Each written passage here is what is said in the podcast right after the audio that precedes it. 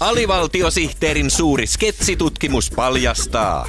Suomalaiset nauttivat sketsistä eniten lauantaina saunan jälkeen. Nyt voit harrastaa alivaltiosihteerin sketsihommia saunan jälkeen. Sekä iltapäivällä Että illalla. Suomen virallinen ohjelma. Solmio suorassa ja kiuas kuumana.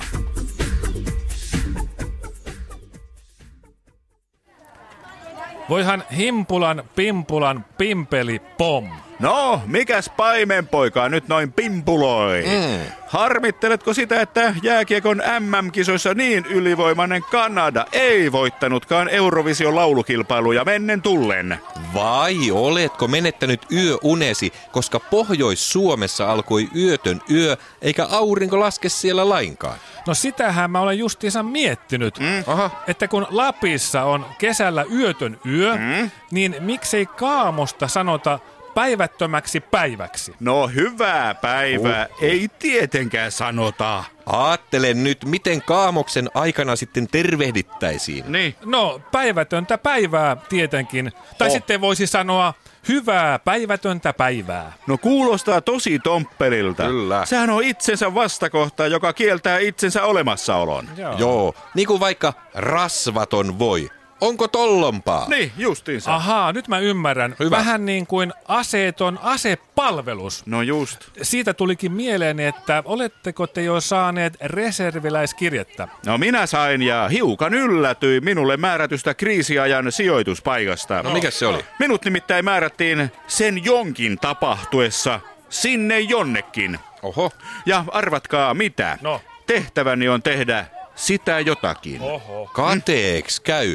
Toiset sitä saa tuollaisen selkeästi rajatun erikoistehtävän tarkkojen koordinaattien kanssa. No, Minäkin sain reserviläiskirjeen, mutta luulin, että se on taas ties kuinka monen sähkölaskun karhukirje, joten minä poltin sen. viisaasti tehty. Kyllä. Koskaan ei voi olla liian varovainen. Olet oikeassa.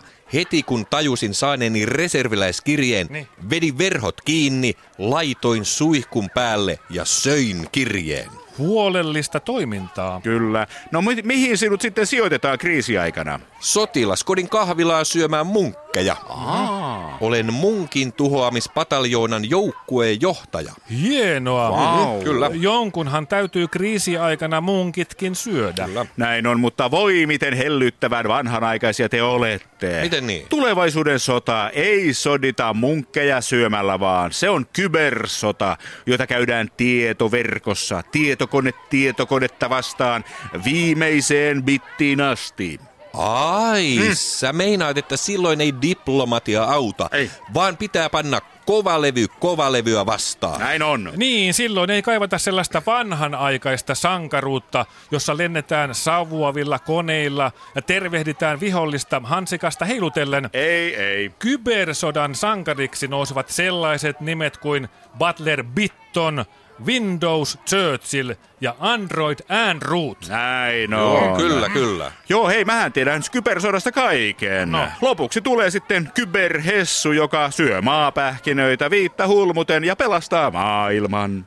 Huhhuh, huhhuh. Toivottavasti kybersotaa ei koskaan tule. Näin on. Jos joku hyökkää mun tietokoneeni kimppuun, niin minähän saan paniikkikohtauksen ja alan kyberventiloida. Niinpä. Jos kybersota tulee, me ollaan kaikki samassa liemessä, kun me ollaan tällaisia USB-luokan kansalaisia. Työpäiväni ovat niin kiireisiä, että minulla ei ole viittä minuuttia aikaa kuunnella alivaltiosihteeriohjelmaa. Mutta huomenna aion pitää viiden minuutin vuosilomani ja mennä koko loman ajaksi Yle Areenaan nauttimaan alivaltiosihteerin virallisesta viisiminuuttisesta. Yle Areena ja alivaltiosihteeri. Äkkilähtöjä viidestä minuutista ylöspäin.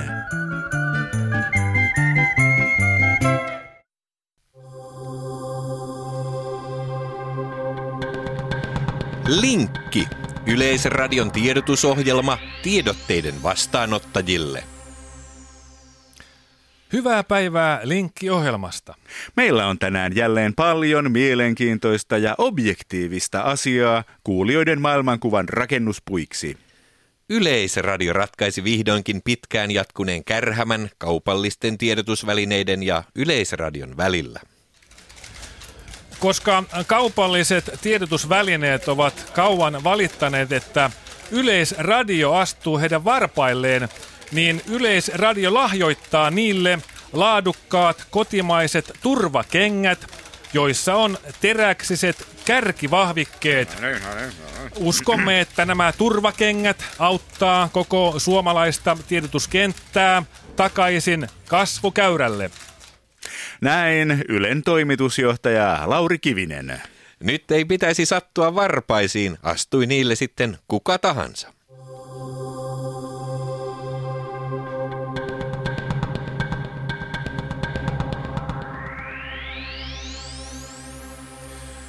Mutta ensin aivan uuteen televisiokanavaan.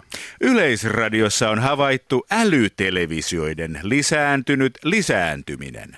Nykyisten TV-kanavien älyttömät ohjelmat eivät kuitenkaan sovi älytelevisioiden älykkäälle tekniikalle. Niinpä Yleisradio perustaa älytelevisioille suunnatun uuden TV-kanavan. Kanavan nimi on Älyisradio AOTV 130 ja se tarjoaa älykästä ohjelmaa kaikille älytelevisioille ikään, sukupuoleen tai antenniin katsomatta. Näin AOTV 130 olemusta kuvailee kanavan kanavajohtaja Laudaattur Kivinen. AOTV 130 kanava on aivan uudenlainen avaus suomalaisessa mediakentässä. Koskaan aikaisemmin ei ole perustettu pelkästään televisioille suunnattua televisiokanavaa. Tutkimustemme mukaan älytelevisiot ovat kaivanneet juuri tällaista kanavaa. Älyisradion uuden äly-TV-kanavan ohjelmat osuvat suoraan aivopuoliskojen väliin. Iltapäivisin pähkinöitä aivoille tarjoaa saippuasarja Älykkäät ja rohkeat, joka seuraa kahden sosiologisuvun syvällisiä vaiheita yliopiston kirjaston hyllyjen välissä. Alkuillasta älynystyröitä hieroo tosi TV-ohjelma Suomen älykkäin kuski. Ohjelman kilpailijoilla pitää totisesti olla mensaa suonissa, kun he ratkovat tieteen haastavimpia kysymyksiä auton ratissa. Elä mukana, kun Suomen älykkäin kuski ehdokkaat ratkovat Fermaan teoreemaa 150 kilometrin tuntinopeudessa. Jännitä sydän kurkussa, kun kilpailijat yrittävät yhdistää yleisen suhteellisuusteorian ja kvanttimekaniikan samalla parkkiruutuun peruttaen. Koko perheen naurupommi on totta kai älykkäät kotivideot. Älykkäissä kotivideoissa professori miettii hitaasti suppenevaa sarjakehitelmää ja putoaa uima-altaaseen. Naura mukana, kun dosentti on keksimäisillään ratkaisun hipparkosin anomaliaan ja housut repeävät. Nyt koittaa älytelevisioille kissan päivät, kun Älyisradio AOTV 130 tarjoaa aivosoluille pureskeltavaa. Yle hoi, älä jätä.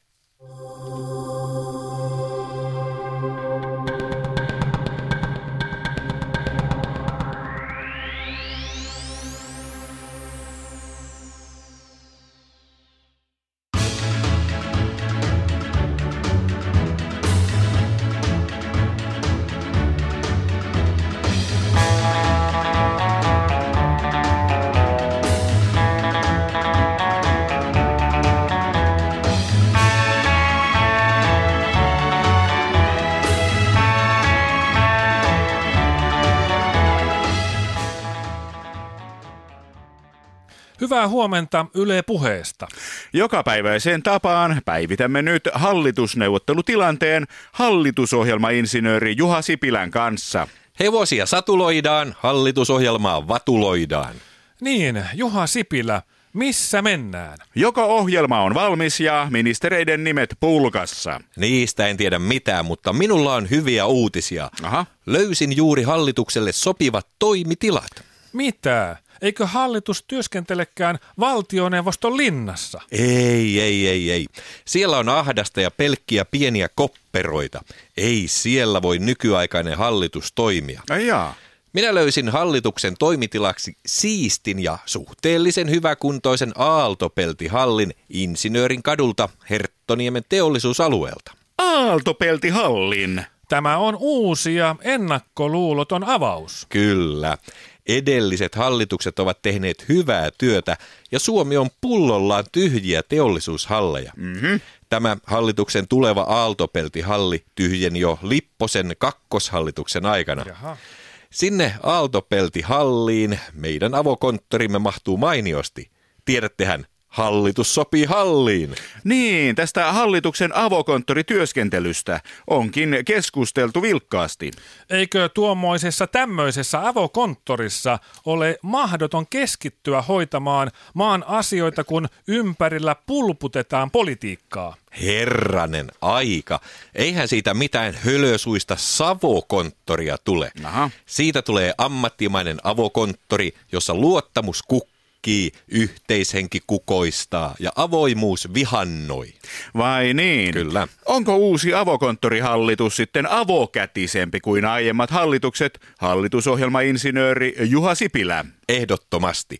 Meillä riittää avokämmentä kaikille tarvitsijoille. Mm-hmm. Entä onko uusi avokonttorihallitus toimintakulttuuriltaan avoimempi kuin aiemmat hallitukset? Ilman muuta. Kaikki asiat, joita otamme käsittelyyn, jäävät avoimiksi. Myös paidan ylänapin avoimuus on tunnusomaista hallituksellemme. Aha. Tämä näkyy siinäkin, että ministereiden panssaroidut mustat autot korvataan mustilla panssaroiduilla avoautoilla. Anteeksi, mutta meidän täytyy keskeyttää haastattelu tärkeän keskeytyksen vuoksi. Näin koulun rehtorina haluan kiittää kaikkia kuluneesta lukuvuodesta lausumalla viikon virallisen palindromin.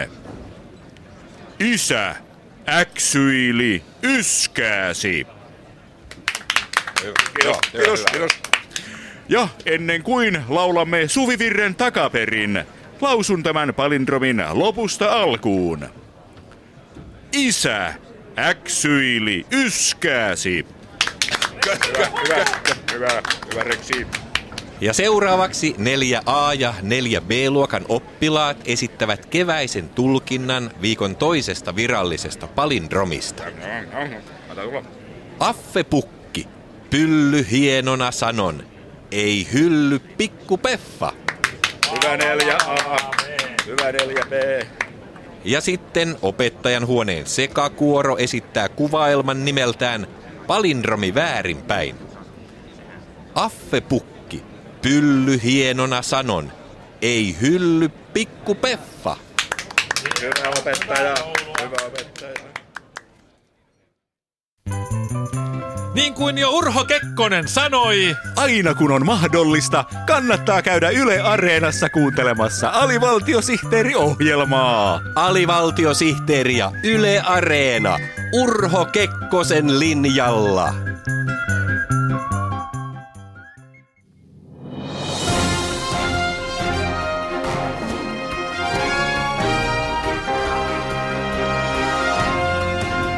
Hyvää päivää uutisista. ensiksi menemme sinne, minne uutisnenä näyttää. Ydinvoimala-hanke herättää Pirkanmaalla uskonnollista hurmosta. Nokia Fissio kaataa kansaa vahvalla ydinsanomallaan. Suomalainen klassikkotaiteilija siirtyi tietokoneaikaan. Excel Gallen Kallela on kansallisromanttisten taulukoiden mestari. Vladimir Putinin keksimä jälkiruoka ihastuttaa. Kreml Brûlée maistuu kaikille vauvasta tsaariin. Mutta aluksi asiaa hiukkastutkimuksen uusista näköaloista. Hiukkastutkimustoimittajamme Einomies Porkkakoski on ollut seuraamassa CERNin hiukkaskiihdytin laitoksessa laitoksen viimeisimpiä kokeita. Eino mies, kuulostat hiukkasen kiihtyneeltä. Mitä siellä CERNissä on tapahtunut? Täällä Einomies Porkkakoski ja vaikka mitä. Nimittäin viikko sitten hiukkaskiihdytin täällä CERNissä törmäytti kaksi protonisuihkua toisiinsa 13 teraelektronivoltin energialla. Ajatelkaa, 13 teraelektronivoltin energialla. Vau! Minun mielikuvitukseni kykenee vain puolentoista voltin pariston ajattelemiseen. Eino mies, mitä tämä tarkoittaa käytännössä ihmisen arkielämän kannalta? Miten niin arkielämän kannalta? Ettekö te tajua, että nämä törmäykset olivat lähes kaksi kertaa voimakkaampia kuin Higgsin hiukkasen etsinnässä? Onhan tuo hienoa, mutta joskus tuntuu siltä, että hiukkaskokeet ovat pelkkää rahan haaskausta. Tämä kritiikki on tuttua myös CERNin hiukkaskiihdyttimen johdolle. Niinpä täällä on aloitettu entistä tiiviimpi yhteistyö elinkeinoelämän kanssa.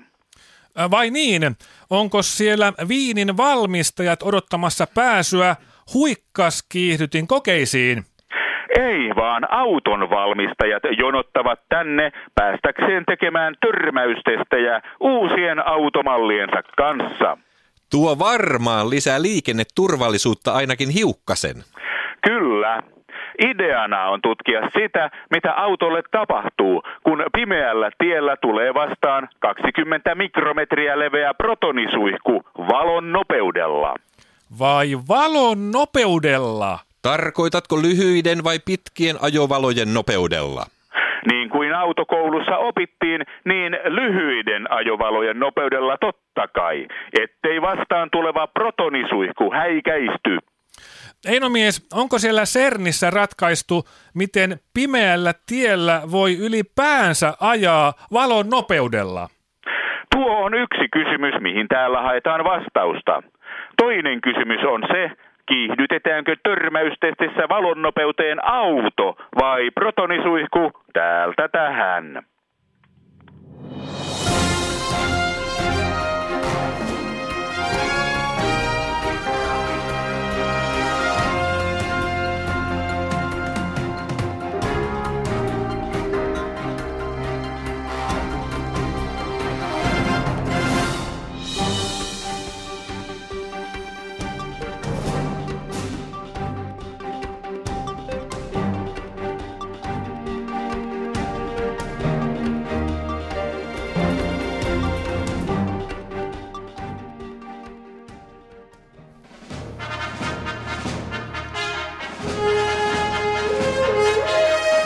Menneisyyden historiaa, osa kuusi, ensimmäinen luokkaretki. Tervetuloa menneisyyteen. Tänään avaamme menneisyyden sivulta L. Luokkaretket. Elettiin vuotta 1099. Euroopan koululaiset olivat kyllästyneet pänttäämään päähänsä latinaa, algebraa ja Pohjanmaan jokia.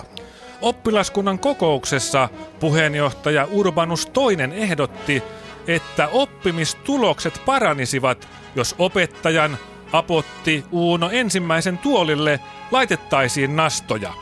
Näin tehtiin, ja oppimistulokset paranivat, mutta vain hetkellisesti, sillä kaikki Euroopan koululaiset laitettiin vuodeksi jalkapuuhun häpeämään. Faktalaatikko Leverlooda. Jalkapuita valmistettiin yhdeksää eri kokoa. Pienin koko oli 28, joka oli tarkoitettu luostarikoulun alaastelaisille. Suurin koko oli 51, sillä Nostradamus oli ennustanut Juha Miedon ilmestymisen. Samaan aikaan tuhatluvun alusta lähtien aikuiset olivat vallanneet Korkeasaaren ja pitivät siellä eläimiä vankeina. Oppilaskunnan puheenjohtaja Urbanus II päätti, että oppilaiden velvollisuus eläimiä kohtaan on vapauttaa ne aikuisten ikeen alta. Ajatus luokkaretkestä Korkeasaareen levisi ympäri Eurooppaa kulovalkean tavoin. Kaikkialla järjestettiin myyjäisiä, joissa kerättiin rahaa luokkaretkiä varten tiikerikakkua myymällä. Vihdoin toukokuussa 1999 miljoonat luokkaretkeläiset lähtivät suurin toivein bussilla kohti Helsinkiä, josta oli legendan mukaan lautta-yhteys Korkeasaareen puolelta ja tasalta. Faktalaatikko, potaattislooda. Tiikerikakku on harvoin vaarallinen ihmiselle. Vanha ja nälkäinen tiikirikakku saattaa ärsytettynä kuitenkin hyökätä ihmisen kimppuun, eikä ihmisestä jää kakkulautaselle muruakaan jäljelle. Monet metsästysintoiset turistit haluavat kotiinsa täytetyn tiikerikakun ja tämän vuoksi tiikerikakku on uhanalainen laji. Toukokuun toisella viikolla luokkaretkeläiset valloittivat Korkeasaaren ja aikuiset pakenivat kirkuen Arabian rantaan. Luokkaretken johtaja Urbanus II lupasi luokkaretkeläisille pizzaa ja limsaa sekä jälkiruuaksi irtokarkkeja. Legendat ensimmäisestä luokkaretkestä levisivät kaikkialle koulua käyvään Eurooppaan kulohälytyksen tavoin. Toinen luokkaretki järjestettiin Linnanmäelle jo vuonna 1147 ja se oli niin äänekäs, että aikuiset uskalsivat palata huvipuistoon vasta ensimmäisen ja toisen maailmanpyörän välisenä rauhan aikana. Siinä kuulimme menneisyyden historiasarjasta kuudennen osan. Ensi viikolla osa seitsemän. Kukkakaupan keksiä Kustaa Vaasi.